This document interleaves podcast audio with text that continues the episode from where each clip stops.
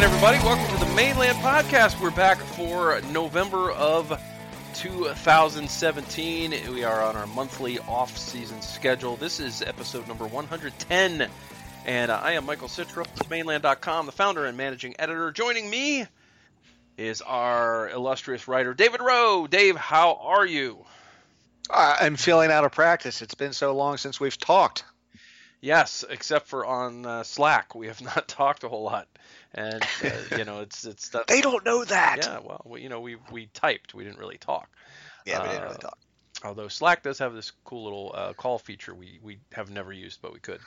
Um, anyway, uh, it's been a while since we've uh, last talked to our listening audience uh, in episode 109 when we wrapped up the season. We did a little bit of a of a stays or goes with the entire roster. We'll talk a little bit about that because uh, we got a little early uh, gift from the club this year. They didn't wait till the day before Thanksgiving to to send out the the notices of who uh, whose contracts have been renewed and, and options have been picked up and declined and all that. We already have that information, so we'll we'll keep score. We'll do a little scorecard um, uh, on that. We'll talk a little bit about the the Puerto Rico friendly. We'll talk a little bit about Alex Morgan and uh, what she's been doing with the U.S. Women's National Team uh, season-ending uh, home and home series with rival Canada. And uh, we'll talk about uh, a little bit about the W League because we've got somebody tearing it up down there from the Orlando Pride, and we're also going to um, We'll talk a little bit about men's national team. Uh, they played their final game of 2017. We'll, we'll talk a little bit about the, the MLS final. So there's a lot going on, lots to talk about, and uh, so we can uh, we can get right into that. We are going to talk about Dave. We played a game since you and I last talked, or, or Orlando City played a game. I have played some games, but not any soccer games. Uh, I've played some soccer games, but I don't think FIFA counts. yeah, I, I'm not talking video games. I, I've played, you know, like actually I've played like some. I have I have this stupid addiction to Panda Pop on my phone. Uh, I don't know if you're familiar with this game, but it's I am definitely not. yeah, you, you're with that. basically just trying to to pop the same color bubbles and save the baby pandas that. For some reason, a baboon has uh, kidnapped the baby pandas, and your your job is to uh, to set them all free. And sorry, this is really boring to our listeners, Wait, but um, you know, it, it makes as much sense as Donkey Kong does. Yeah, kind of, and it, you know, it's just screen after screen of you know different obstacles and that kind of thing. It's basically uh, a more boring version of Donkey Kong, really. What what you're saying is is that you're a baller. Yeah, something like that. I don't know. Yeah. I don't know if that's what I'm saying, but I'm saying something. I figure it was better than a bubble popper. Well, you got to pop those bubbles. You know, Okay. you got to do it. It's got to be done. All right. So uh, the end of the season, Orlando City played a little fundraising friendly against the Puerto Rican national team. It was the last appearance for Kaká in a uh, in a purple jersey for uh, for the Lions, and um, the uh, you know our Scott Carnival went out to that. I couldn't go to that game. Um, I had some stuff going on, so I was not happy because I, I really wanted to check it out because you know one more time to see Kaká kick it around and. Uh, it was a bit Sure. sloppy, as you would might imagine. It was a kind of a weird um, uh, roster uh, for the friendly. There was only one goalkeeper. There wasn't even a backup goalkeeper. Earl Edwards Jr. Uh, took took the uh, took his place between the uh, pipes and um, between the sticks, as they say. Uh, there was nobody else to back him up. Mason Stajduhar got hurt again, Dave. Um, Again. Yeah, I think it's an ankle this time. So, uh, Mason, can you just wrap yourself in bubble wrap when you come off the field, and let's not get you hurt anymore. Um, back line was like Kevin Alston, Tommy Redding, Jonathan Spector, and uh, Donny Toia. Uh, so a, a little mixed bag there. Kevin Alston has not played with the with the first team. Uh, the midfield had Antonio Nocerino, Will Johnson, Richie Laryea, uh, Kaká. Um, played up top with Dom Dwyer. It was uh, a PC played in the game as uh, an attacking midfielder. It was kind of a crazy, crazy lineup Jason Kreis sent out there. Uh, but it was, uh, you know, as you can An effective one. as you can imagine, uh, it took those guys a little bit of time to settle into the game, a little bit sloppy, some giveaways. Um, Puerto Rico actually uh, scored early, and uh, of course everybody was like, "Come on," because they had that that uh, drubbing uh, at the hands of the Philadelphia Union still in mind when that happened, and um, so things weren't looking good. But uh, you know, um, it was kind of a, a butt kicking uh, in the end. It was uh, it was a, uh, a a six to one win. But Yeah. the last two wins, I think, of the season were both six to one uh, against the Revolution and against. Oh, uh, and also our last loss of the season was six to one, I think. Uh, so it was kind of crazy. Six to one games uh, should not be this common. Um, No, it shouldn't be a theme. so, um, you know, uh, Dom Dwyer uh, tied the game at 20 minutes or so after the first goal, which came pretty early in the game, um, to make it 1-1. Uh, so it was uh, it was 1-1 at the break, I think. I think it was tied at one at the at halftime. So it was kind of like you know, you're looking at this thing going, okay, and, and I, my timeline didn't know what to make of it because I was checking uh, the social media and they were not sure what should be happening because it's it's Puerto Rico, but it's a national team. Should we be beating them with this lineup? You know, who knows? uh, but anyway, uh, Kyle Larin made it 2-1 early in the second half, and from there it was just uh, it was pretty much over. I mean. Yeah, they started reining them in at that point. Yeah. Yeah, uh, Kaká came off uh, in the 64th minute. Uh, he he got his curtain call. Uh, Tony Rocha came on for him. So there's your trivia question: Who replaced Kaká in his last game um, uh, for Orlando City? Even though it wasn't wasn't the last competitive game, it was just a friendly. But uh, 8,000 uh, plus for that game, Dave. Not bad considering all of the uh, funds from the match go directly to the hurricane relief for, uh, for Puerto Rico. So uh, great cause, and uh, it, you know, eight thousand for a friendly after the the way the season ended uh, is probably. Um, you know something to tip your cap to the club about and, uh, and thank the fans for for coming out for that because there was a lot of people that could not wait for the season to be over and uh, you know it was it was good to see that um, you know they were able to uh, to get a decent sized crowd for that Yeah, absolutely. And like you said, I mean, uh, all for a, a, an excellent cause. Um, it, it, it was really good that uh, you know the management made that happen. Um, you know, I know that there was Puerto Rican players that were just so happy to be up and you know, as crass as it may sound, to be able to train on a you know on a field again Mhm. um, you know, because uh, of course the conditions in Puerto Rico are, are you know devastating. So um, it was good for them, and and they also you know commented on uh, how grateful they were of uh, the fans and and the Orlando City you know soccer club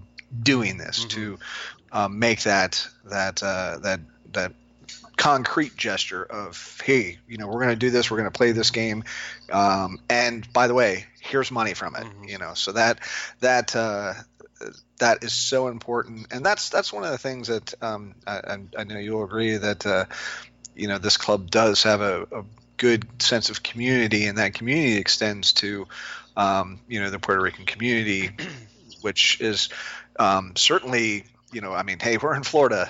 Um, there's plenty of Puerto Rican um, you know descendants or immigrants that uh, that are in the state. So um, you know well well done on everybody's part in that um, the the outcome of the game obviously didn't matter it was a friendly but the the, real the real purpose behind it was um, that charity Yeah, and uh, you know we're we're not even done through our recap yet. We have uh, we have some more to go. So in the 69th minute, nice uh, touch from the club, a uh, uh, a moment of silence to honor Joseph Campo, a um, a longtime Orlando City supporter, a capo for the uh, for the Ruckus, uh, leading the cheers, and uh, he he's a guy who used to wear a um, you know, a Deadpool, purple Deadpool mask. Purple Deadpool. That's the kind of how he was known as Purple Deadpool. He had a, a Deadpool jersey number 69, and so the 69th minute was a moment of silence for him. Uh, he was taken from us tragically uh, in an automobile accident on his way to work. So,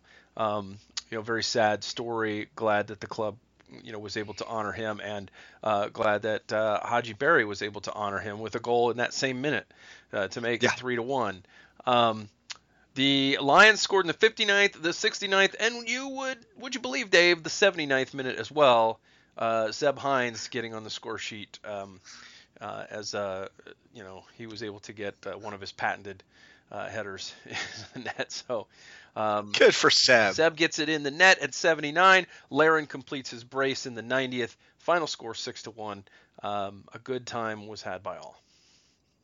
Everyone, it, it seemed at one at some point that you know, yeah, you get a goal and you get a goal and you get a goal, and it was you know Oprah was on the sidelines and and they they were just reining them in, And Kaká did not get a goal in his final appearance, except for Kaká. but he did set up Dom Dwyer's goal. So uh, you got he's got that going for him, which is nice. Um, which is nice. So uh, a good way to end the season, a feel-good story on multiple levels, uh, and uh, we have seen uh, the last of Ricardo Kaká in an Orlando City uniform, uh, unless something crazy happens at some point. So good. That would be really crazy. Yeah. I mean, he could be back with the club at some in some capacity in the future, in the front office maybe, or even you know as a, a consultant, and maybe he's scout, going to scout uh, Brazil for us or something at some point. There's definitely um, not any burnt bridges between the club and uh, the first ever designated player. So uh, I would not be surprised if he's serving the club in some capacity in the future. Oh, I had no doubt about that. I just meant that he won't be uh, he won't be lacing up uh, the cleats uh, and and uh, putting foot to ball uh, during an actual game. Obrigado, Captain. Uh, thank you for your service, Kaká. We appreciate it. Uh, it was fun to watch him for three years. Um, Heck yeah! all right, so Dave, uh, the we mentioned at the top of the show, the club has uh, not kept us in suspense until Thanksgiving Eve, late afternoon, uh, with the with the, the news dump trying to get that in under the radar. They have posted the contract renewals and de- and uh, you know those declined for next year, those who are out of contract. Uh, Leo Pereira's loan terminated after the end of the regular season. He went back to Brazil. Um, I actually had us uh, keeping him uh, because uh, I'm an idiot. Yes, you did. Uh, but you know, he's young and he's I- got I- potential. I did so- not. No, you did not. Uh, in fact, we're, we'll talk a little bit more about it in a little bit. But in fact, we were very, very close, and I had 23 correct uh, guesses and eight incorrect guesses. You had 22 uh, correct guesses and nine incorrect guesses. So, uh, but a lot of the ones uh, that we did, we both agreed on. So there were not there weren't very many um, that we disagreed on, and the ones that we disagreed on, I just got one more of those right, basically. well, and some of those we still might end up True, right that's on. true. Yeah, and the one thing that always you have to remember is that some of the players let go could have been let go for contract reasons and could be re-signed. Some of the players who were kept on may be on their way out later. Uh, if the price is right, if uh, they get the right deal, they could be trade bait. They could bring in draft picks. They could uh, bring in allocation money.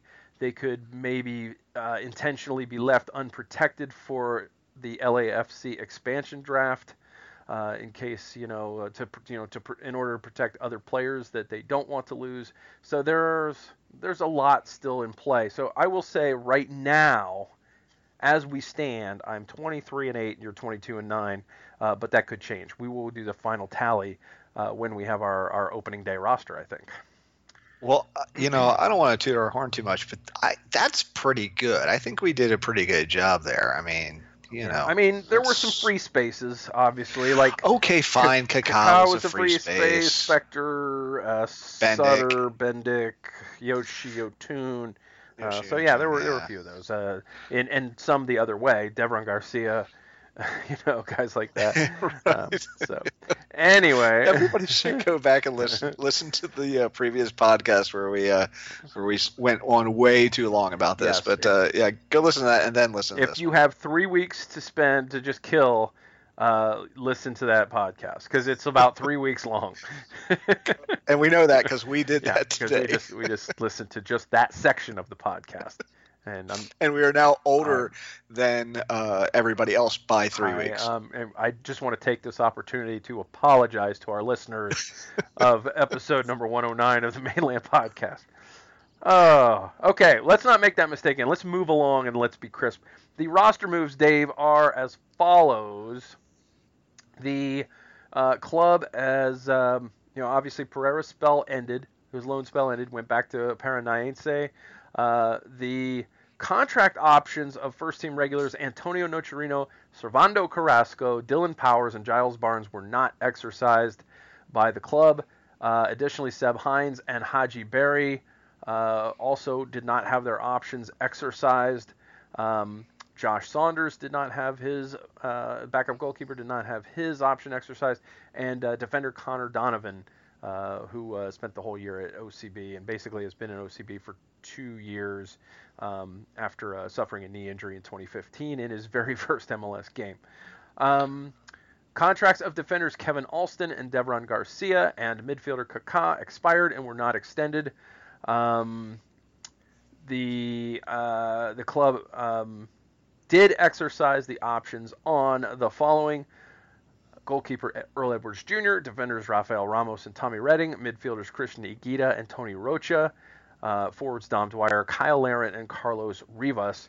And all of the other players were already uh, still under contract, um, did not need to be renewed or uh, options or anything. And that's Joe Bendik, Mason Stajduhar, uh, Scott Sutter, Jonathan Spector, Jose Aja, Donny Toia, PC, Will Johnson, Yoshimar Yotun, Richie Laryea, Pierre Da Silva. So that's uh, first of all, let me just say I don't want to get too much into our stats because that's that's um, a little bit too far up our own rear ends. Um, but I do want to ask you who who were the biggest surprises for you? Okay, so um, I would have to say, uh, just looking back at where we were wrong, because I think that's that's the bigger thing is you know where where we were going to be wrong. Um, uh, I think it was Aja. And yes. Yeah, that would be that would be one of the big ones that I, I would say that we were we were wrong and surprised me. Um, and then uh, Rivas. Yeah, I think Rivas was a big surprise for me too. Um, you know, it because it wasn't just that they were kept; it's that they were they're they're they're um, you know the options were exercised uh, for right, uh, or at least for you know for Rivas. Aja was already under contract. Um, I guess his contract was a multi-year deal. But the thing that I look back on now, thinking back on this, is that these are players that again could be on the move this off season. Um, it doesn't make. I, I will stand by my statement of the last show of saying it just makes no sense to spend a designated player spot on a guy like Carlos Rivas. Um, right. When you know you clearly want to go for guys that are more like Yoshimar Yotun.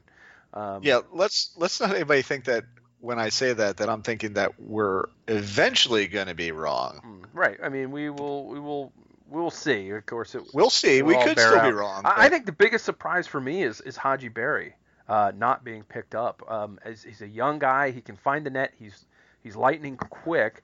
Um, he's raw. He's still very very raw, but um, I was surprised at his price tag and and um, you know youth and speed and the fact that he can score goals and, and was OCB's leading goal scorer by far and probably could have been in contention for the Golden Boot had he spent the entire year at OCB. I, I'm a little surprised that he was let go. Well, and that brings up the question because we both uh, said that he was going to say, but we both also said that it was going to be uh, that if he stayed, it was going to be in a OCB or whatever the going forward equivalent of that is going to be. Correct. Uh, so maybe that has something to do with it. I don't, I don't know. I mean, we're going to have to wait and find out. But um, but yeah, I know I'm with you because I mean, obviously that was one that we both said would stay, and he is not. Yeah, so. I mean, he's another, he's he's a guy who would not you would not have an uh, a difficult time, I don't think, loaning him to the NASL or USL. I think that it would be easy to find him a spot to play uh, where he yeah. could develop, and, and, you wouldn't even have to worry about him. Um, and, and, I'm a little bit surprised Tony Rocha's back, but again, he could be just taking up a spot that they can leave uh, unprotected for LAFC and that kind of thing. So um, we don't know how it's all going to play out, uh, but I don't think there were too many huge uh, surprises. Um, you know, just some mild um, raising of the eyebrows. I know that that again, people people think uh, that if if they were let go, that there there was a reason that they're gone, and that's not necessarily the reason. I could easily see a Giles Barnes coming back for less money. Um, yeah.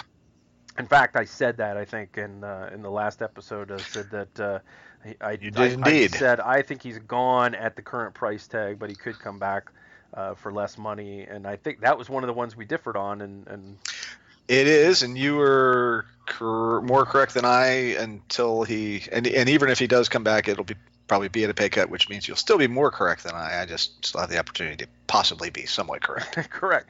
Yes, I think that at that point, I because I wrote that down uh, that at the current money, no. Um, so I think we'll both get a W if he does come back. I think we both. Oh yeah, absolutely. We we will we will always take a W. yeah.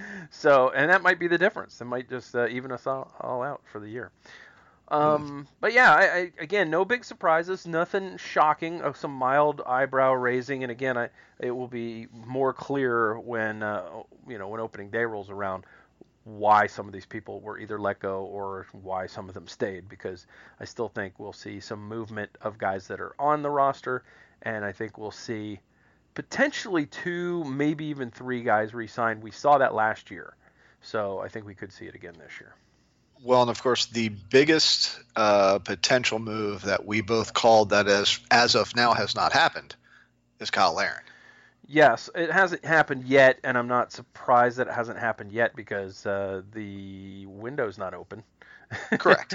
uh, so um, currently, we both said that he would be gone, and he. We'll talk. We'll talk more later. Our special guest Yeah. will will indicate tonight that he's probably going to go. So uh, at least that's what I took from our from this week's guest. I took from his comments that Spoilers. uh, yeah, I took from his comments that it's probably not likely to, that Kyle will be on the roster. And again, this is not was not said. I'm reading between the lines here. Oh, we're, we're definitely reading between the lines there. I mean, that's, uh, but, you know, anyway, you'll get to hear that later. Exactly. All right. So, um, yeah, no huge surprises. We both uh, did, I think, pretty well, and we might even do better after it all shakes out. Of course, we also could be doing slightly worse after it all shakes out, but we'll have to wait and see. We won't know until March, really. Nope. That's, you know, it's we're playing the long game here, Dave. We are playing the long game, and we have to because, uh, well, It's a long off we're season. old. Well, yeah. Well, it's the long off season. The off season is dark and full of terrors, and uh, we've we've only just begun. This, the, the MLS teams are still playing, Dave. It's the long, dark tea time of the soul. That's right. That's right. Uh, reminds me, I'm way behind on Dirk Gently on uh, BBC America. Such a great show. I'm I'm four ep- I think four episodes back now. oh, Um, you got to catch up. I do. Such a great I show. do. Uh, okay, so um, Dave, the next thing I want to talk about is the fact that uh, Alex Morgan is on fire. Um, the, Alex Morgan's been on fire since she got back from Lyon. She continues to be amazing. Uh, she and her U.S. women's national team uh, teammates took on Canada first in Vancouver and then in uh, San Jose, California.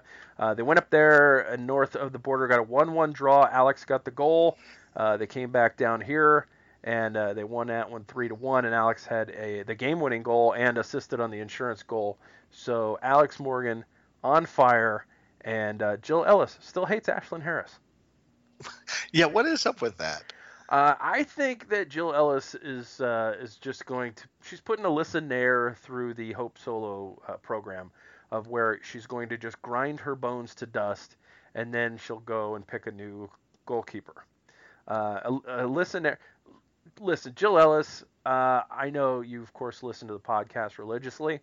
Of course. Uh, and I think that it's bogus that you called in not two, not three, but four goalkeepers for two games, and you played one of them all 180 minutes. You didn't play Ashlyn Harris. You certainly didn't play uh, uh, somebody that I think is very deserving, Adrianna French, Franch from the uh, Portland Thorns. Um, you know, nobody nobody else played. Nobody These were yeah, friendlies. these were friendlies, and uh, this was a good opportunity to get each of the four uh, a good solid half of a game and, and give exactly. You had four halves. You had four goalies. It's easy to do the math. Meanwhile, Alex Morgan played all of both games and uh, did so quite well. Well, you know, with two goals and a uh, assist, yeah, it's kind of hard to, to argue with uh with, with that. Not 'cause- bad. Alex is up to 80 international career goals. She's only Dave 104 behind Abby Wambach. yeah, isn't she only like 123 caps in? Uh, I think I wrote that the other yeah, day. I can't remember the I exact don't- number. I just I, Somewhere around I there. looked at that and I looked at the goals and I said, "Man, Alex is how old? She's not catching Abby. Abby's just way out there." Um, Right. But you know, uh, Alex has had a much more uh, injury-plagued career uh, with the U.S. and with her club teams than than Abby did in the you know throughout her career. I don't know if she keeps up the current pace, she might catch her. yeah, well, I mean, Alex is, is she's unbelievable right now. She's really really playing well, and I thought the team looked interesting. Of course, not everybody was there. Uh, Rose Lavelle was not there. Mallory Pugh Right. was not there. Uh, unfortunately, Jill, of course, hates the Pride. She didn't play Chioma Ubogagu either. After getting her first call up, she did not get her first cap. Yeah. Uh, I thought that was kind of rude. Maybe throw her in the last 10 minutes at some point. I thought that would would have been good. Um, Yeah, especially. I mean, the game's well in hand. You know, let Alex have a seat. Yeah, and, and she again, Kelly O'Hara played a ton in those two games, so uh, she's somebody that could have got a rest. But it is what it is. Uh, three Pride players went, one played, one dominated, and uh, you know if you want to better results, Jill, you know play more Pride players. Oh, it's quite obvious. I, Speaking of Pride players, Dave, uh, got to give a big shout out to Rachel Hill. Rachel went down under to the W League to play for the Perth Glory on loan this offseason. And in her first ever W League game, all she did was score two goals and assist on another. And in her second W League game, all she did was score a hat trick. And in her third W League game, she didn't technically score the goal, but she crossed a ball into the box that was knocked in for an own goal. So Rachel Hill basically could be elected Queen of Australia. Oh, they're loving her, and it's Canberra, right?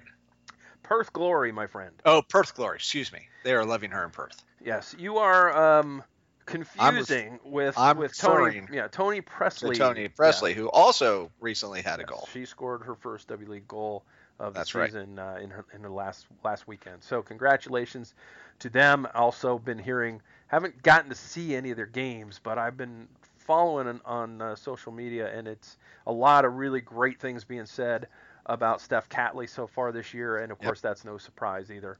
Uh, Steph Catley and Alanna Kennedy both playing for Melbourne City.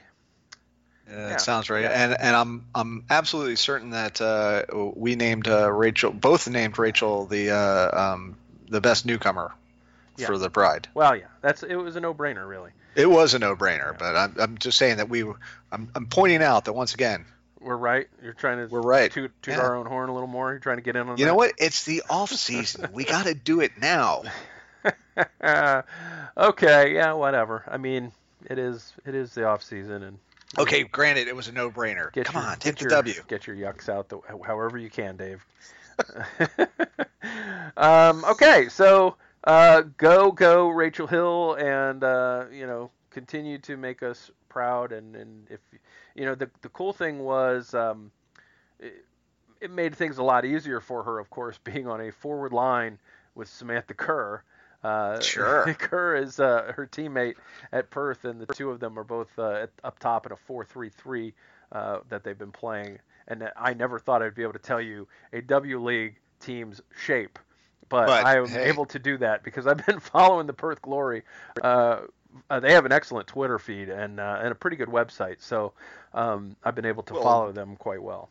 And if you put Kerr and, and, and Hill at the top, then you know, yeah, we're gonna follow that. Absolutely. And uh, Kerr did not play in the third match, uh, in which uh, Rachel did not score, except she caused an own goal. Uh, but that was the first loss of the season for Perth. So n- probably not a shock that Sam Kerr misses the game and the, the team loses. But uh, uh, Rachel's doing she's doing really great things, and I'm if she can come back uh, to the NWSL next year and just continue this form the way Alex did coming back from Lyon, I mean that's just going to be unbelievable. It's going to really give uh, Tom Sermanni even more offense. You know, he already had the league's best offense, and he could have an even better one. better one. yeah, and then all he has to do is you know shore up the D a little bit uh, and get a little bit more physical. And this team could very well be challenging for uh, the their first ever cup. So that'd be that'd be really exciting to see next year.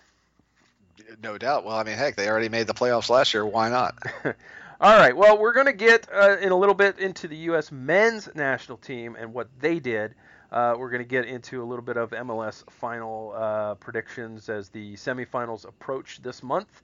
And um, we're going to do all of that in just a little bit. But first, we've got a really special guest this month uh, joining us on the Mane Land Podcast for only the second time ever and second time this calendar year uh, would be uh, head coach Jason Kreis of Orlando City SC. Uh, he was our guest back on January 7th in our January uh, off-season uh, podcast because we only do one of these a month in the off-season, and he was kind enough to come back uh, on the show to talk about not only the season that has been, but the season to come and the off-season that is. And we'll get to Jason Kreis's interview right after this.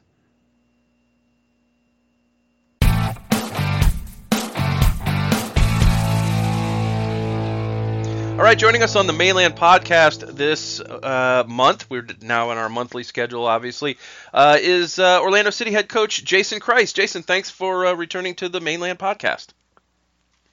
Not a problem. You're very welcome. Good to be here. So I want to jump right in. You know, obviously uh, the 2017 season still fresh in everybody's mind, even though you've, uh, you are looking ahead to, to next year already, obviously, and um, you know the the team got off to a really hot start, probably um, surprised a lot of people, including maybe even you. And then uh, things kind of went a little bit south, and then they just kind of never turned around. They, uh, you know, even when the team had good performances, just couldn't seem to get results to match those performances. I just want to get your perspective on what. Uh, the season, you know, how that unfolded for you, what you thought were the big surprises, pleasantly and unpleasantly over the year, and, and just your general thoughts. Yeah, um, obviously a very, very difficult year, I think, for all of us um, emotionally. really, really difficult because to start out the way we did, you kind of got these visions of grandeur early on, and you really felt like things could take off. Although, from a coach's point of view, I, I think that we were probably a little bit more feet on our ground than most because even though we were getting wins, it felt like some of those wins were a little bit fortunate and that we weren't really dictating the play. We were reactionary in a lot of those games, and, and I think a little bit fortunate to to, to not concede goals. Uh, and then somewhere along the way, the wheels fell off a little bit, but the performances I thought were still very good. Um, the game that comes to mind was the Toronto away game. Mm-hmm. Um, when we're there and we're playing very, very well, and Kyle has two chances, literally, I mean, easy chances to score in the second half that completely changes that game he takes one, we draw, and if he takes two, we win three two. And I think we continue to fly. Um, but from there, we went and had to travel to Houston directly from Toronto, and then you know we just you're battling fatigue and and uh, and and moods, and, and I think that we just weren't up for that game. And I think really from that moment, I think we kind of were second guessing ourselves um, for the majority of the year, and just couldn't quite put things together from my point of view, there was a stretch in the summer where we actually started to play really, really well. Um, but for one reason or another, just couldn't buy the little bit of luck that would give us the result that I felt we deserved. Mm-hmm. Uh, and I think because of that, now you've got a kind of a collective anxiety about how you're playing. You've got a collective sort of lack of confidence about whether or not you can keep the ball out of your net and whether or not you can score enough goals to win games. And so I just don't feel like we ever really strung much together from there. I feel like late in the season there was a little bit of a stretch where I felt like things might come together. We got the win at DC, and then a really, really good performance and good result when we got the draw away at Atlanta after they had beaten everybody about 14 to nothing. Mm-hmm. Uh, and so felt like we we garnered a little bit of confidence there, but but again slipped up. Uh, at the end of the season, and then you know the last couple of games for me were really, really disappointing. Um, but I know that it's difficult for the players once they know that the window of the playoffs is gone. It's difficult to get them to concentrate and stay focused and give everything that they can in the game. So, really crazy year, and so many things I think added up to to our not getting the results that we that we so desperately wanted. Um, but I would tell you, my honest opinion is I think the team um, is better than we were uh, in 2016. I feel that we have better players in the group. I feel that we have better players to build around uh, for 2018, and that's what makes us feel good about what we're doing. Um, having said that, you know we've we've got a good core group of players that I think can lead this team in a new direction for next year. But but having said that, we know we've got a lot a lot of work to do as far as scouting and recruiting players for 2018. Well, speaking of that, um, which uh, which positions are are is your priority or priorities, um, you know, going into um, you know the off season? I, I think this is this answer is a little bit twofold. The first part of the answer is to say that I, I, I think it's unfair to give you exact positions because the, the truth of the matter is we still have people in those positions, mm-hmm. um, and we're still evaluating every situation. Uh, and and the second part is, is, also extremely honest to tell you that that every position um, we feel that we need to strengthen the team. Um, we need to add some defenders. We feel that we need to add some midfielders, and we feel that we need to add some guys that can score the goals. And so the truth of the matter is, we we know that we've got a pretty big job ahead of us to find all of these positions and all of these players. Um, but we are very, very well on our way. Um, we've we've been scouting these players really for the past year, since we hired a scouting coordinator to, to put a lot of things in place and have some some people that have been watching players all year with with the mindset that we might have to, to, to add quite a few in this offseason. So I think we're in a good place. Jason, uh, recently the club announced uh, the contract status, you know, of, of, all the players on the roster, and, and, some guys were let go. As always, there are some surprises uh, uh, with guys that are kept, and some surprises with guys that are let go. What can you tell us at this time, uh, without giving too much away, about potentially uh, re-signing some of the guys that were with the club before, and, and their uh, their option wasn't uh, exercised because sometimes uh, these things just result in a different contract and, and the player stays with the team. Yeah, I mean that's what I would say is that that for fans, if they take a very black and white view of players that were released and players that are capped, they may have very much the wrong opinion on what's actually going to happen in the long run. Uh, and so I would say that everybody should just be patient and not read too much into the players that were kept and the players that were let go because some of the players that were kept could still be leaving by a trade or a sale or otherwise. Uh, and some of the players that were their contracts were picked up could still return in a new contract. Uh, and so all of that is, I think, still very much under works and a little bit under wraps. Well, I'd like to focus on the uh, on the defense for just a moment. Um, obviously, there was uh, quite a few um, uh, different uh, groupings along the back line there. Um, you know, uh, it seems obvious to to us that uh, Spector, of course, was the the leader of that group, um, and we're all assuming that uh, we're going to get to see him again. Um, you, what it was it that you were trying to to figure out in in the different pairings back there? Well, the truth of the matter is, I think that was a big, big part of uh, our lack of success this year was the fact that Spector took a major injury. Uh, was probably the most critical point of our season, and we we built the the defensive group in the off season with really one thing in mind. We knew that we had two young uh, potentials in Redding and Aja. Uh, we felt like both of those players um, could step up. We weren't quite sure which one would step up. Uh, and then we built the, the other side with basically the, in the mindset that we would have two more experienced guys, Spector and Hines. Uh, at the beginning of the season, Hines took an injury that really kept him out, I think, for the majority of the season with his knee. Uh, and it took a long time for us to kind of gain the confidence or feel like we had the confidence to, to put Seb in towards the end of the season. I think he had some, some decent performances. But once Spector was out, and we really didn't feel like Seb was in, in real consideration for us, now we're in a place where we're playing a mixture of Leo Pereira or Tommy Redding and Jose Aja. And just the truth of the matter is that when you play young central defenders, you need to be ready for some mistakes. Uh, and I think that, that all three of those players had some pretty massive errors for us in critical games. And like I said, when we went through that stretch where I felt like we were performing really well, it always felt like there was one error that would happen that would really break our backs. And, and I think a lot of that came through the fact that we didn't have a real leader in the back line once Spector was out.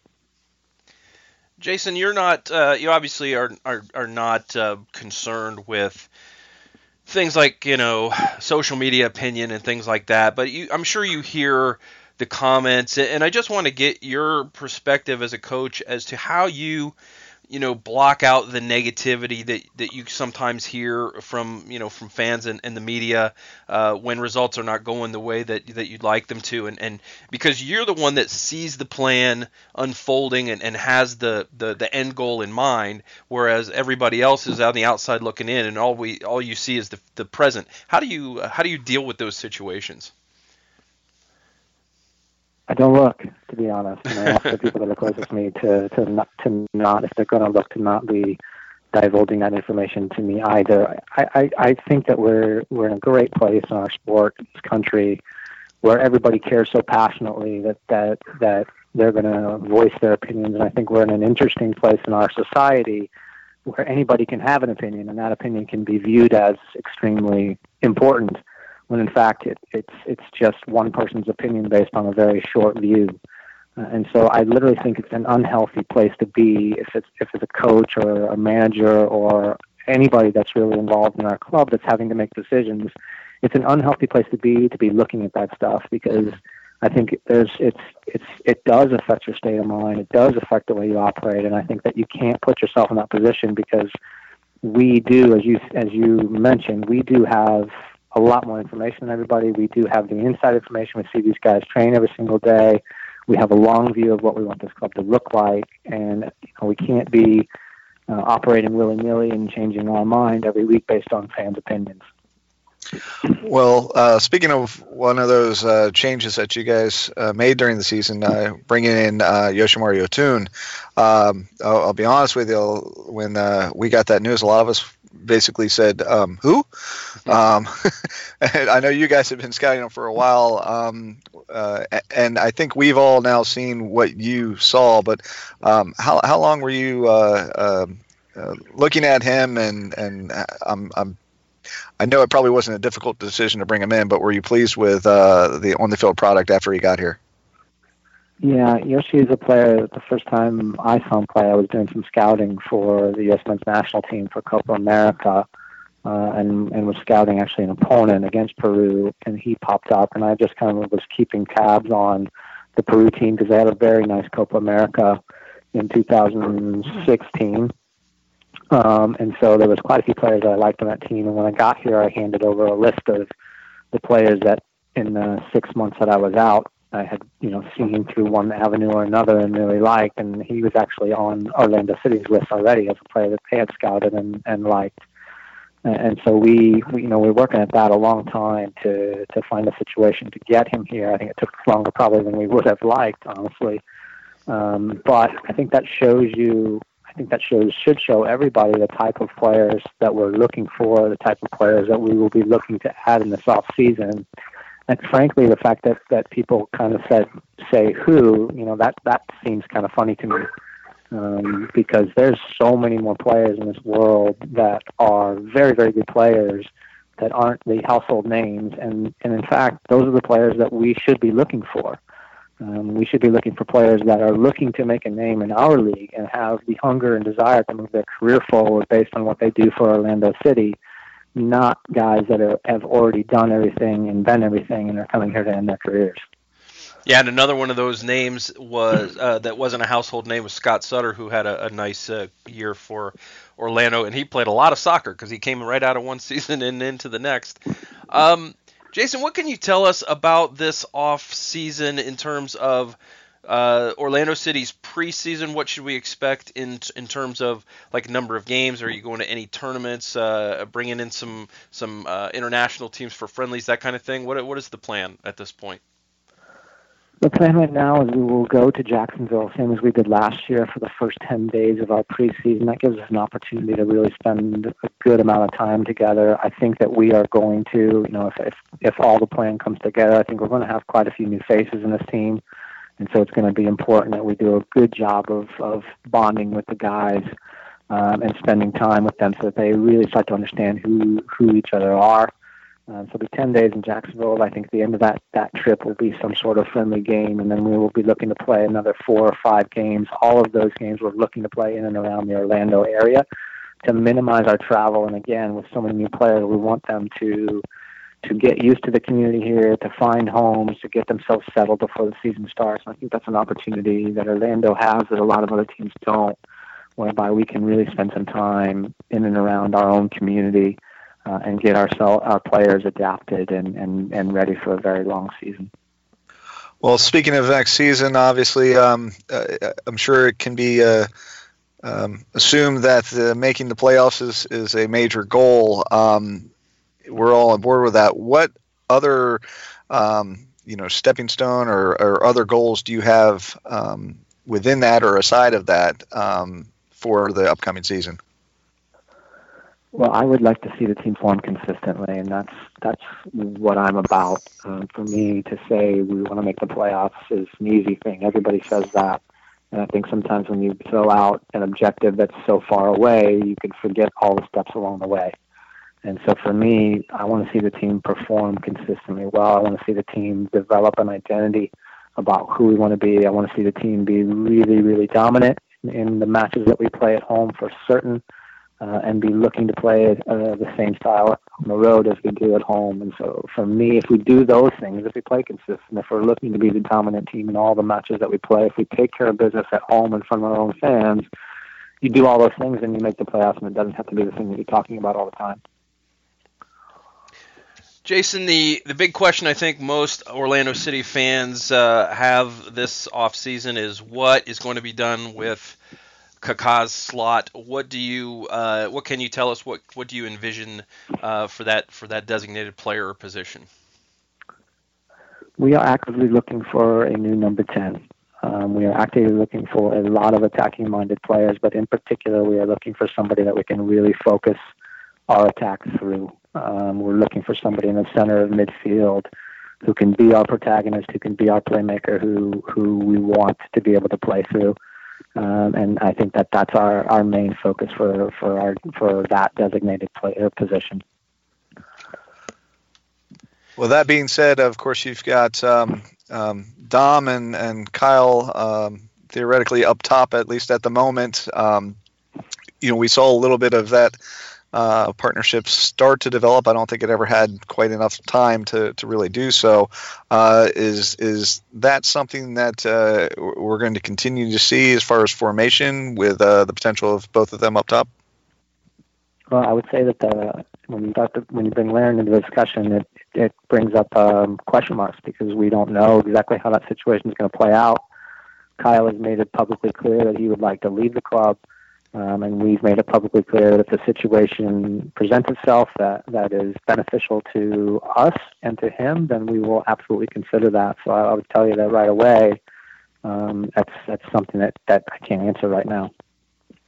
Jason, before we let you go, just want to kind of get a sense of these off-season plans that you have, uh, your scouting plans. How much travel do you expect to be doing? Where do you think you're going to be going, and uh, and that kind of thing yeah, I leave tomorrow for two days. I'll be home for another two days, and I'll be gone in Europe ten days.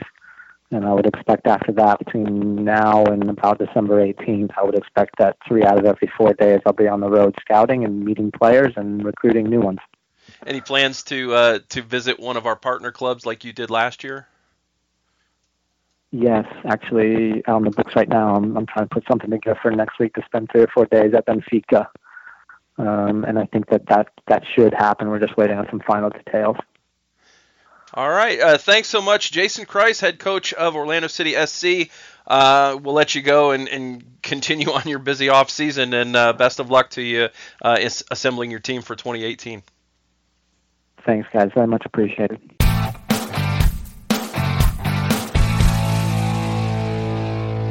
Right. Uh, again, big thanks to Jason Kreis for being with us on the Mane Land Podcast, and uh, you know uh, some very enlightening remarks from the head coach, uh, particularly as you as I mentioned early in the show. Uh, some some pretty telling things about Kyle Larin if you read between the lines a little bit. Yes, uh, reading between the lines, it's it's almost like we purposely asked him things like that. Yeah. Well, you know, we are expected to ask our guests, you know, questions, and you know that's something on everybody's mind. We're not going to let that go. Of course not. Yeah.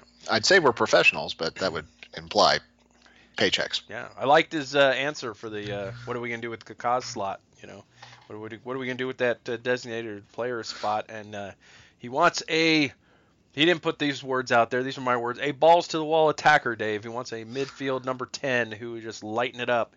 And uh, oh, he wants many attackers, not just the ten. Yeah, I, and I, I, you know, I, I think it's great that we're gonna have Miguel Almiron here next year. uh, that would be nice. So that, wait, that that that uh, brings up the uh, the the point that uh, for the next U.S. men's national coach, I would love to have Tata go up there so that uh, we can just completely dismantle Atlanta. Yeah, I'm I'm all for that. They, uh, by the way, uh, Atlanta, congrats to them. They're getting a USL team for next year, so good for them. yeah, so here, hopefully we still have one. And USL is going to get a team in Memphis in 2019. A lot of USL news. USL, of course, just wrapped up its season last night as we record this on uh, Tuesday night, uh, November 14th. Uh, last night on Monday, the 13th, um, Louisville City uh, capped off their first ever USL uh, Cup, and uh, they defeated the Swope Park Rangers 1 0 with an 89th minute goal to snap the deadlock on a field that wasn't in very good shape. But um, and, and, it was a very uh, it was a very hard game to watch at times, quite honestly. Uh, Louisville tried to play directly for mo- much of the game that I, uh, you know, I didn't see the entire game.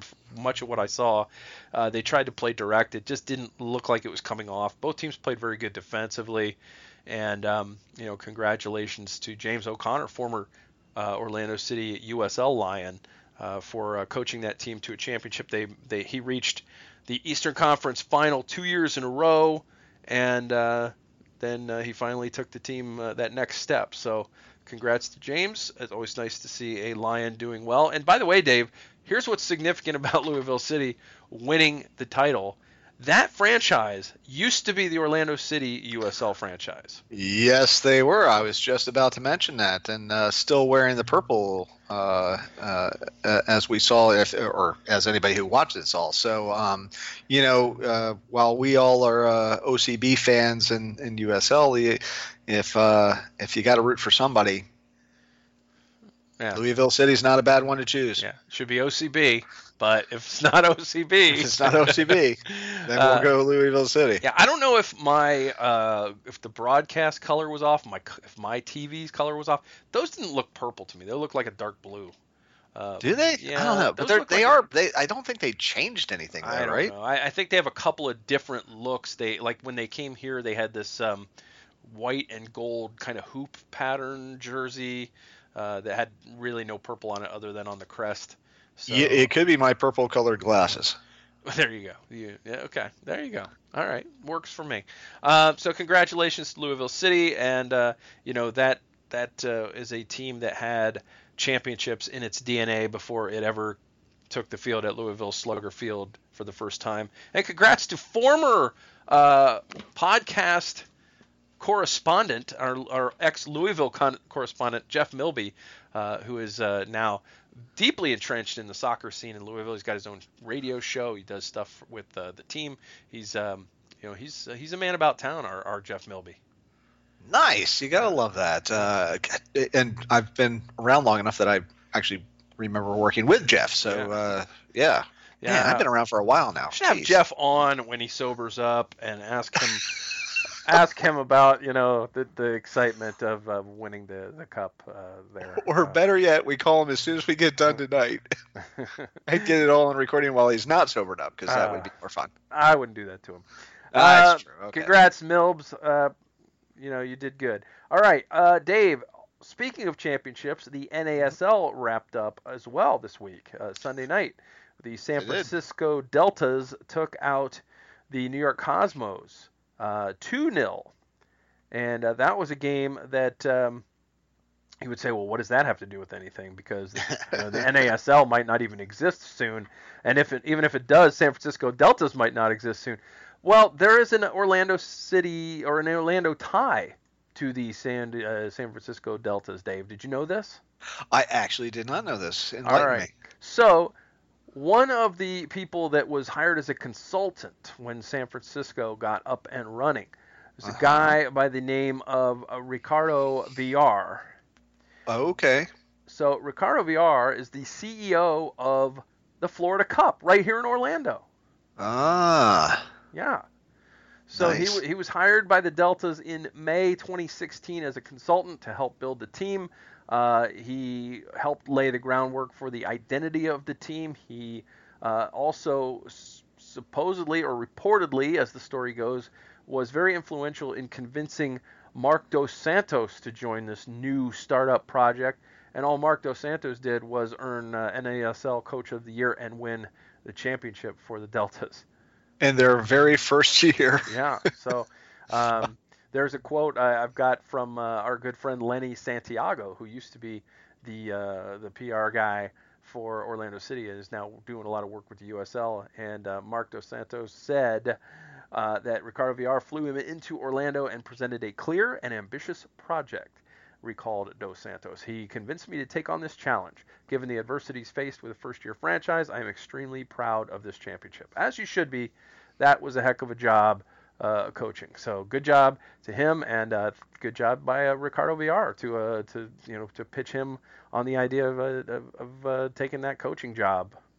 And, and of course, you know, congratulations to the you know the entire Delta organization for you know you come in year one, you take out one of the oldest and most storied uh, soccer clubs in America, yeah. you know, the Cosmos, um, you know, and, and, and do it in a two nothing uh, two nothing match. So uh, yeah, uh, it, it's um, it, I don't as a as a fan of soccer. I mean, I you know I hope NASL is still around. Uh, you know, I don't want I don't I, I never want any soccer to go away. Um, now, if it evolves or whatever, okay, fine. But I, I, don't want anything to go away. I certainly don't want the Cosmos to go away. Um, I, I, hope that that everything can work out somehow. Now, I'm of course being hopeful and naive, and I understand that that might not happen, but still, um, it would be great if uh, if the U.S. in general soccer community can figure all this out because uh, there's a lot of infighting right now. And, just merge and get it over with. Yeah, just be done with it. Damn it. all right. So uh, good job by uh, by all involved. Congratulations to San Francisco. Congratulations Louisville, and congratulations to the folks in Orlando who made all of that happen for both of those towns. That was all us. We're yeah. taking the W on this one, uh, or W's in this case. Because that's because that's what we do. That's what we do. All right, Dave. Uh, the U.S. men's national team, a very different looking U.S. men's national team, took to very the field uh, on this very day. Took to the field in Portugal to take on the uh, Portuguese, uh, as luck would have it. And so, wait, the Portuguese were playing for Portugal today? Yeah, the Portuguese. The Portuguese. Portugal's national team. Let me tell you this, Dave, is uh-huh. made up entirely of Portuguese. Wow. Yeah. You, not, not many know that. Hey, uh, you've, you, you've heard it here first. I've blown the lid off this story. Um, and, you know, we sent a bunch of kids, a bunch of them. And uh, oh, some, oh, yes. some of them did really well, and uh, one or two of them didn't do very well at all. Um, but uh, the U.S. got on the board first. 19 year old Weston McKennie scored a goal in his first ever cap and uh, so uh, he uh, he opened the scoring. U.S. was leading, and U.S. actually was uh, a very fun team to watch for about the first 15, 20 minutes of this game. Uh, a nice high press. They were stealing a lot of passes. They were making uh, Portugal very uncomfortable. Got some scoring chances. Finally cashed one in, and um, everything looked kind of good. And then out of nothing, this shot that was I don't even know if it was a shot or a cross to be honest with you comes in from outside the box way out at a tough angle out on the left side and Ethan Horvath just biffed it hard. Uh, yeah. Uh, it went through his hands, through his legs, and trickled inside the back post to make it 1 1. And as luck would have it, that would be the final score 1 1 uh, draw in the last game of the year. I will say that um, the U.S. was probably a little bit unlucky. Uh, Tyler Adams had one saved off the line at the last mm-hmm. second. Uh, Eric Lichaj had a, a, good scoring chance in the second half, and McKennie himself hit the post or hit the crossbar with a header off of a corner kick. So uh, the U.S. looked pretty dangerous all day on set pieces. I think that for my money, uh, all three center backs that played in the game, I thought played extremely well. Matt Miazga and uh, John Brooks, who only played the first half, and uh, Cameron Carter Vickers, who played only the second half. I thought all mm-hmm. Looked really good. Um, I thought that McKennie looked very good, you know, a lot of people will talk about his goal and his hitting the crossbar, but his defensive play was fantastic. Uh, Tyler Adams did a lot of good things. Kellyn Acosta's uh, service on set pieces was very, very good. Um, CJ Sapong played the Philadelphia Union striker. He was very active early, and then he just disappeared, Dave. Yeah. He just kind of went missing. Uh, Juan Agudelo played, did okay, I thought. Uh, at times he was very active, and at times he disappeared as well. Um, Horvath was very shaky. Um, uh, I'm trying to think of who else might have stood out. Uh, Dom Dwyer did get in the game late, was really not able to get a toehold in the game. He didn't get any service whatsoever after coming on. His yeah, first... he was the fifth sub of the match yeah. coming on for Sapong. I mean, he just it, it, there wasn't anything there, there. There wasn't anything any chances for him to, to, to make a statement. Right. He was active though. I mean, his first touch was a steal, coming back and, and anticipating and stealing a ball, uh, stealing a pass, and uh, his second and third touches were each uh, he was able to draw a free kick on both of them. So uh, he was active and he was trying to make an impact on the game, but there was really a big um, void in the midfield in terms of service uh, after about the 65th minute or so. Uh, some really good chances for uh, the U.S. in the second half early, and then I thought Lynden Gooch uh, as second half sub played really well. He really uh, kind of shone for me. Yeah, you know, I think what we can take from uh, this friendly is, you know, this was a um, this was a uh, hitting the reset button, um, as we all wanted so badly to do after uh, Trinidad and Tobago. So this is, um, I mean, we, have got an interim coach, we have a friendly. Um, so it was a time for youth to shine um, with a slight mixture of older guys to help stabilize some stuff. Um, and, and, that's exactly what we got.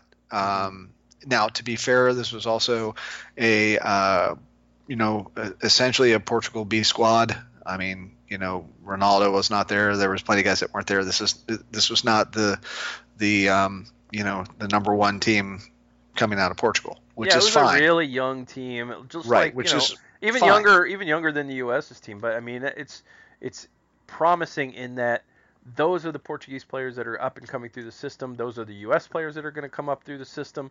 Um, Josh Sargent uh, picked up a knock in training, wasn't able to play. That's a shame because I was really looking forward to seeing him play. Yep. Um, so it it it gives you hope that things aren't dire for the future of U.S. soccer, really.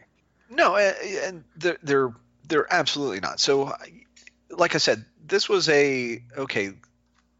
Nobody is going to want to see uh, Jozy played. Nobody's going to want to see Bradley play. Nobody's going to, you know, certainly nobody's going to see want to see Wondo play. Of course, none of us want to see Wondo play for you know a couple years now. But it, regardless, it was a okay. Let's we've got we've got a lot of young players who are up and coming um, because of what happened.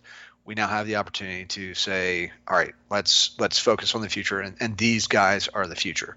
Um, yes, I know people are going to be like, well, Pulisic wasn't there. Okay, yes, well, yeah, but that's not a you know he's a given. We're, we set him aside. We know that he's going to be there. This is a chance for other people to to figure out who who who deserves to um, to to wear the uh, the red, white, and blue. So, um, and this was just the first. You know, unfortunately, we've got four years to figure all this out.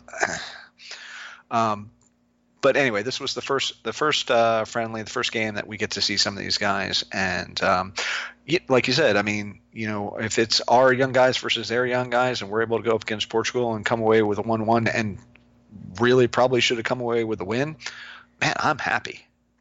Yeah, I mean, you can't really take anything but positives away. Even the veterans that played are not regular veterans. I mean, mm. how many caps has does Juan Agudelo have or CJ Sapong?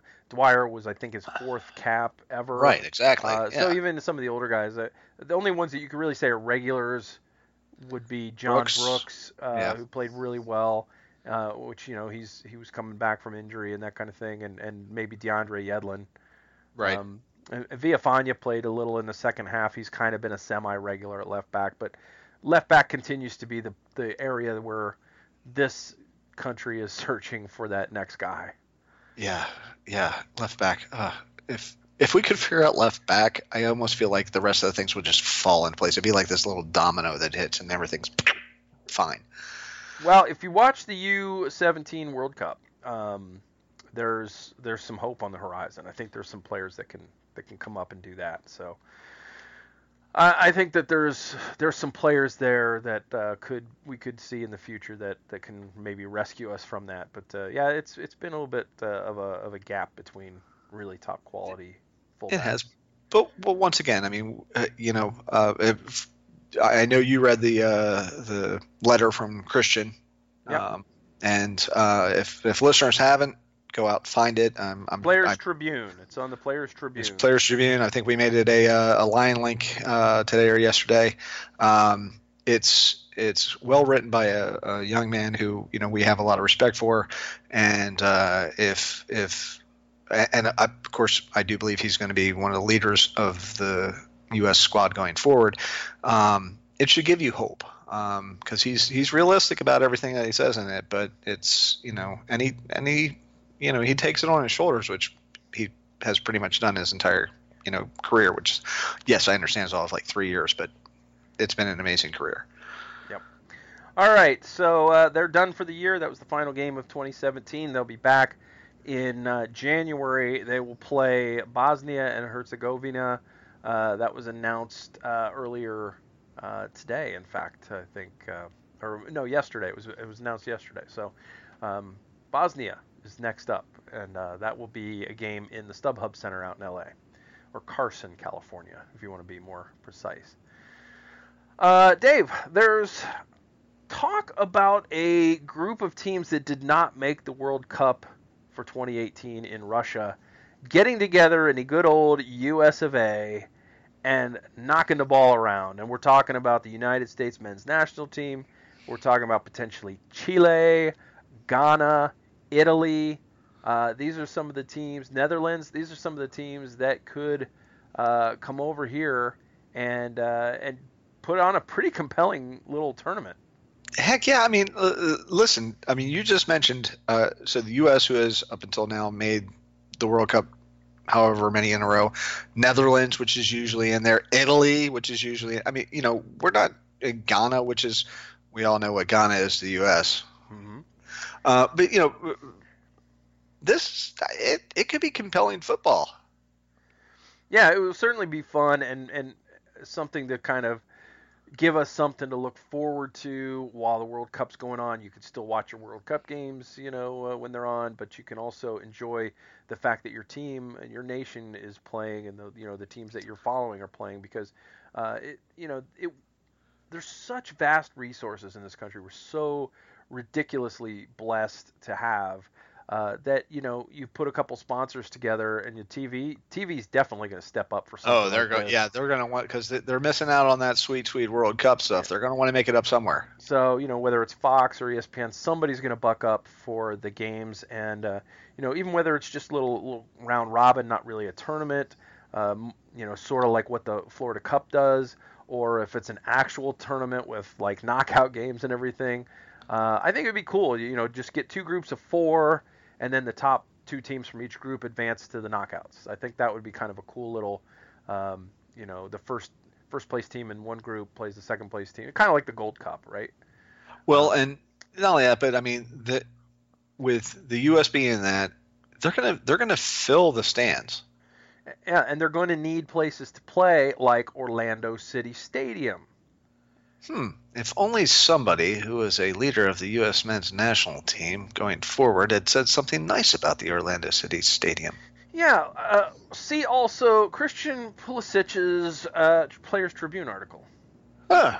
Yeah. It's almost like I feel we've mentioned that before. Said some nice things about Orlando City in there and what the atmosphere was like uh, for him. Unreal, I think, is what he said. Uh, never had experienced anything like it, kind of thing. In in the United it was Yeah. in the United In the States. United States, right, right. Sure. I mean, let's be fair. I mean, Yeah. we don't I mean, want to, yes, you know. Dort- Dortmund is is a crazy atmosphere for sure.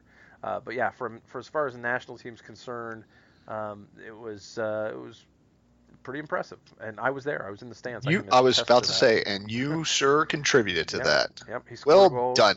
Scored Well done, sir. He scored a goal right in front of me. Pre- pretty sure that's why, because I was there. Uh, anyway, uh, that would be a really cool thing to see, and I've I've heard people give it some great names. Uh, World Cup NIT, has been bandied about. Um, he We believes can't do that. the he, the he believes cup. Uh, I no, see now that I like. That I like Yeah. because that's exactly the that's really kind of more what it is.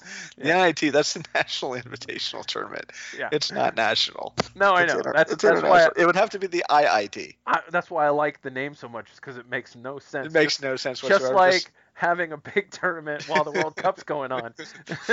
all right, all right, fair enough. Okay, um, the uh, the so NIT simply has to mean something international. It's the uh, not in the what we have to make it the NITWC.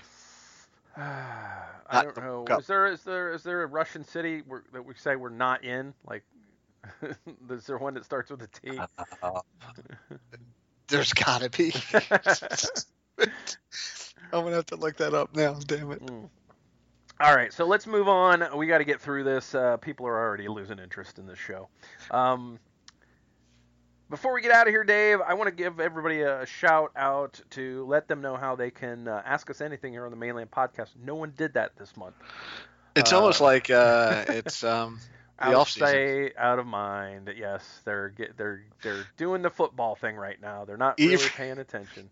Even even uh, uh, podcast stalwart Mark Johnson has not said anything. Oh, that's the last time I say anything good about Mark. Um, anyway, yeah. So here's how you can do it. You can ask us anything at the Mane Land Podcast by hitting us up on Twitter at the Mane Land is our Twitter, the at symbol, and then the Mane Land, all one word, obviously.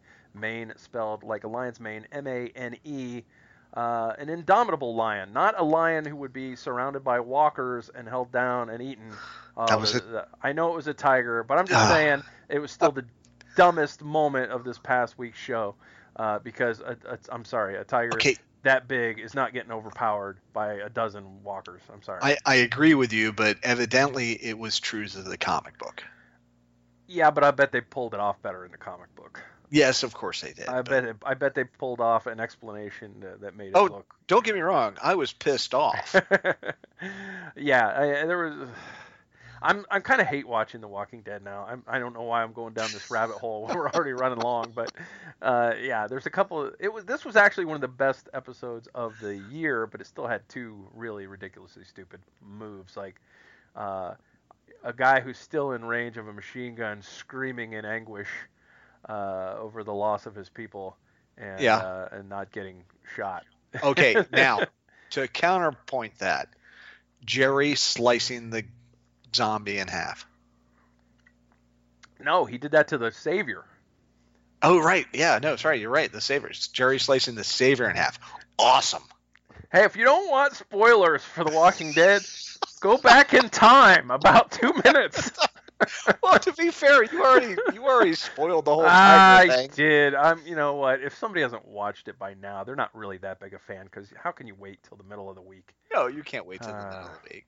All but right. no, come on, I apologize if I spoiled it for you, but uh, Jerry slicing the dude in half was awesome. Yeah, that was very cool. Jerry, Um, and, no, no, the best thing was Jerry's line is like, "Thanks for being such a cool dude, dude." Yeah. All right. Let's. Yes, I know. This is the episode where Jerry became Hurley. Let's move on. um, So yes, hit us up at the Mane Land, at the Mane Land on Twitter, and use the Ask TMLPC hashtag hashtag Ask TMLPC, um, or you can email us at our uh, Gmail account, the Mane Land at gmail.com. Really difficult to remember that one. Uh, again, mane M A N E, not M A I N. Um, I apologize for that entire digression. It was my fault. Ah, anyway, Dave, uh, we got no five star reviews to read from iTunes this time out. Um, so uh, our our most recent one, very enjoyable, uh, five star one from October fourth is still the most recent um, one we have. We have 16 ratings, and we're currently sitting on four and a half stars uh, with a couple of idiots that gave us one star. But I figured this is that's good. I figure if you're not going to give us five, then you may as well just give us one. Don't don't waffle on this thing. I'm not so sure that's how that works, but okay, I, I get what you're getting at. But Either like us or don't, but don't be like eh. ah, it's it's not black or white. Look, people, just go out and rate us honestly. That's all we really care about. Just Yeah, be honest about it. Honest is honest is good. And, and, honestly, and if- if you- honestly, if you're going to rate us a one, why are you listening? If you love us, You already know. know what we're like by this point. you I mean, I could see why somebody would love us, and I could see why somebody would hate us. I don't. Oh, I can absolutely see why somebody would hate us. I don't see why anybody would be ambivalent. It would be just you have to like or dislike you. I don't think that we're like a middle of the road take or leave. No, we're we're not. We're we're either a uh, yeah. You're right. We're we are the Cowboys, the Yankees, the yeah yeah. We are we are that. You're right. Ugh. Okay, so Dave, before we get out of here, and boy, is everybody rooting for that at this point. Yeah. MLS final prediction. Uh, the semifinals in the Western Conference, to refresh your memory, Houston and Seattle Sounders. Okay. And in the Eastern Conference, it is going to be the Columbus Crew and Toronto FC. Dave, who meets in the MLS Cup final and who wins MLS? Okay, so I'm going off a base gut rather than anything else right now, and that is Houston wins in the West, and the Crew win the East, and then the Crew take the crown. Now, here's my reasoning behind that. Houston has been outstanding all year, and so I that's I'm, I'm it's actually much more thought out on that side. On the Eastern side, it's all save the crew. I'm simply com- going to be completely on board with that which is so weird for me because I hated them for so long. But uh, I'm on board now. Um, and, and if I was to listen to my head, I would say Toronto, but I'm, I'm not going to do that. Crew find a way to win, and then Houston and Crew meet, and Crew find a way to win again, just to make things difficult for the whole moving to Austin thing. All right. Because so why not? You've got Columbus over Houston. Do you have a final score? Oh, uh, two one. All right, you got the Columbus Crew defeating the Houston Dynamo 2-1 in MLS Cup. Yep. All right. Uh, I am with you in the Eastern Conference, Dave. I see the Columbus Crew getting past Toronto FC, and this is why. Jozy Altidore is suspended for the first leg. Okay. Giovinco is suspended for the first leg. Well, that takes care of the first leg. The Columbus Crew are playing very, very good soccer right now. Yes, they are. Uh, I think that Zach Steffen's on his game. I see um, the team had a big lead in the, the, the first leg, and then they just kind of held on for dear life in the second leg against New York City. but I, I thought that they made an error in not playing Artur in that second game, and maybe that was just to give him, maybe he had taken a knock, maybe he wasn't 100%, I don't know. But he has really impressed me down the stretch this season and in the postseason. I think that Artur has been really good, and he, he and Wil Trapp together are really locking teams down. So Yep. uh, I see Columbus getting past Toronto uh, by virtue of winning that first game and then doing enough in the second leg to uh, to hold on and get into the MLS Cup final. Okay. In, in the West, I don't think anyone's playing better than Seattle is right now, and I think the Sounders are going to go back to the MLS Cup final. And as much as I want to save the crew and rub it in Austin's face, I think Seattle repeats as champions. Okay. I think this is going to be a 1 0 Seattle Sounders win in the final. Seattle's been playing phenomenal defense. They have a very underrated goalkeeper in Stefan Frei, and we saw against Toronto last year how he can take over a game. So I, I like Seattle um, to win the, the, the back-to-back cups. Well, right, well, there you go. You got two very, very different finals. Uh, well, not completely different finals, but still. Yeah. We've. I think we have almost. We have literally almost all the bases covered except for Toronto. Yeah, or you know, it, it it's just uh, we don't like them. Yeah, we really don't. we don't. They they really started our slide this year with that, that Yeah, so- game where Orlando City actually played better but did not win the game, and then and then they went to Houston and lost four 0 Dave, and I'm still not over that one. Yeah. So they. Yeah, hell with them. They don't get to go to the cup. so all right, so uh, there you have it. Uh, Dave's got Columbus two one over Houston. I've got Seattle one 0 over Columbus in the final, and uh, we will see. We're probably both incorrect as Toronto beats Houston. Without a doubt. Uh, anyway, we'll see how it all goes, and we'll be back in uh, a few weeks to uh, to you know the kind of the good thing here, Dave, is that we're already one monthly show into the off season, so we only have December, January, February before we're back to weeklies. So uh, our next one will be in a few weeks here in December, and then we'll be halfway through the monthly off-season shows. It's it's like it's going so fast. It's almost opening day, is what I'm trying to say. You just have to you have to look at it the right way at the right speed. yeah, whatever speed that is. Uh, so yeah, we'll be back uh, next month. We'll probably do a little bit of a Florida Cup preview since that starts uh, in January. Um, of course, in December, we'll also have some things to discuss, like the uh, MLS expansion draft. We'll have the uh, the MLS has a number of mechanisms in uh, December, such as the waiver draft, the reentry draft, stages one and two, and uh, and of course we'll be gearing up. Uh, there'll also be a, a, free agency and a half day trade window in that uh, December timeframe as well, and we'll be gearing up for cool stuff in uh, January, like the NWSL College Draft and the MLS Super Draft. So lots and lots going on uh, for us to talk about. Please get in your questions for Ask the Mane Land Podcast. Uh, hashtag AskTMLPC, please, and hit us up on Twitter. Uh, please read our stuff at themaneland.com. Uh, we are having stuff daily. We've been doing our player season in review ratings. Uh, we'll soon be getting into December and doing our top moments of the year for the club, and I've been starting to compile those, and uh, those are going to be exciting, I think, again this year.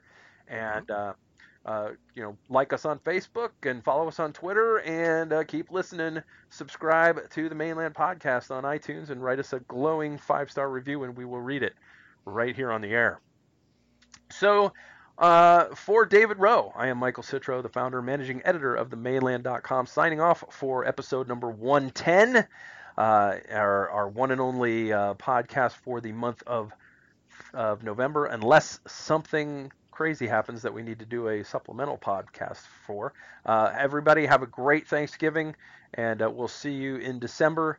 I will sign off the way I normally do, kind of, by saying, Go City and save the crew.